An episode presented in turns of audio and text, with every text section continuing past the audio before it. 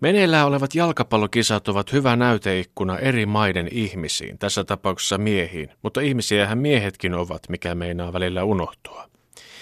Meidän perheessä ei ymmärretä mitään jalkapallosta, mutta keskustellaan päivittäin siitä, ketä joukkuetta tässä kannatetaan. Puolisoni kannattaa Brasiliaa, koska siellä on kuulema yksi sympaattisen näköinen pörröpä, Marcelo. Ehdin jo tuomita kovaan ääneen tuommoisen analysoinnin ja perusteet. Sekö riittää perusteeksi kannattaa jonkun maan maajoukkuetta, että yksi pelaaja sattuu olemaan iloisen näköinen pörröpää? No toisaalta Itsekään en ymmärrä jalkapallosta paljoakaan, mutta tuijotan silti joka ilta kaksi peliä. Miksi? Mitään tiettyä maata en itse kannata, mutta voihan se olla niinkin, että harrastan tässä matkustelua eri maiden kulttuureihin ja ihmistyyppeihin TV-ruudun välityksellä.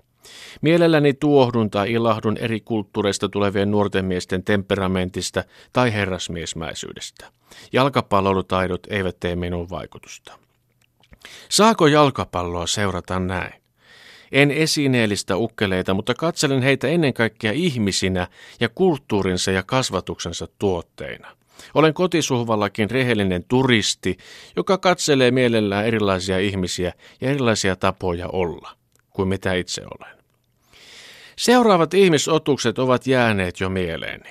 Brasilian Neymar – hän on pötkötellyt nurmikon pinnassa nyt neljässä pelissä yhteensä 14 minuuttia. Hän todella osaa uhriutua ja näytellä. Tunnistanko tuossa tummassa pojassa itseni? Minäkin haluan jäädä aloilleni makaamaan, pötköttelemään, aina kun mahdollista. Jos kehtaisi, röhnöttäisi mieluusti kesken töiden viiden minuutin sessioita jollain pehmeällä ja aavistuksen kostealla viileällä alustalla. Uruguayn Suarez Tuollaista hahmoa ei mökkinaapureistani löydy. Mökkinaapurini ovat kovian puraisen lihan ystäviä, mutta tämä Suarees on sen näköinen, että hän voisi vain vähän yllytettynä puraista myös elävää lihaa. Arvaamattomuus tekee ihmisestä mielenkiintoisen. Intohimo on ominaisuus, jota ei voi ostaa mistään. Sen on saanut geeniperimänä ja se ajattaa sellaisella vauhdilla, että paita on kohta märkä hiestä ja pienistä veriroiskeista. No Argentiinan valmentaja on myös jäänyt matkamuistona mieleeni. Pikkutakki pysyy päällä vain juhlaillan alkutahdit. Sitten se on jo revennyt päältä. Mies on mielenkiintoisempi seurattava kuin muu joukkue yhteensä. Hän teputtaa, solvaa, vaatii oikeutta. Olenko tavannut saman hahmon joskus sumiaisissa ravintola Hurrikan terassilla juhannusta seuraavana sunnuntaina? Ihminen kaipaa viihdettä ja täytyy olla aina kiitollinen, jos joku sitä tarjoaa. Argentiinan messinkin olen noterannut. Hän kun saattaa kävellä pelistä reilusti yli 80 prosenttia, spurttailee kiivaampaan vauhtiin vain silloin tällöin, mutta on aina jotenkin kummasti oikeassa paikassa. Tällaisia kavereita tunnen Suomestakin. Messi on jotenkin yllättävän suomalainen hahmo. Kävelemälläkin ehtii ihan hyvin perille, kunhan ajoittaa paikalle saapumisensa oikein. Nuoruudessani samannäköisiä janttereita istui Datsunissa paljon. Kaikessa rauhassa tekivät vain sen, mikä huvitti, korjasivat saaliin ja Suomen tapauksessa myös autonsa.